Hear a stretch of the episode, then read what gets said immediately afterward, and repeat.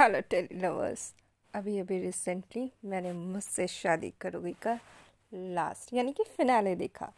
You know I really love the finale मतलब मुझे सारा एपिसोड इतना पकाऊ लगा, इतना पकाऊ लगा एंड आई नो आप लोगों को भी लगा होगा।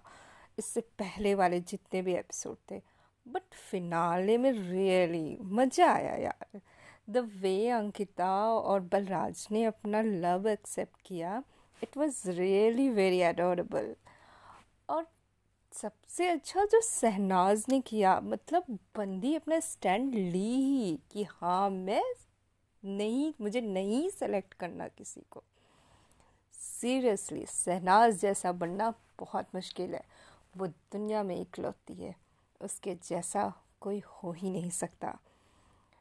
उसने अपने प्यार के लिए न फाइनेंशियल न कुछ भी कुछ भी नहीं देखा बंदी ने। सब कुछ एक साइड कर दिया। सिर्फ़ और सिर्फ़ अपने प्यार के स्टैंड लेके खड़ी रही। क्या हम सच में ऐसे नहीं हो सकते? शायद हम तो कभी हिम्मत ही नहीं कर पाते।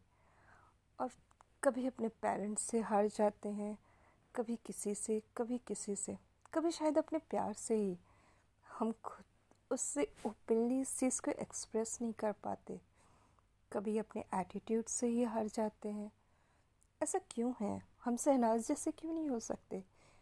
क्यों हम ओपन स्टैंड नहीं ले सकते? कोई नहीं, आप भी अपनी थिंकिंग मुझे बताना। मुझे भी जानना है कि आप क्या सोचते हो इससे रिलेटेड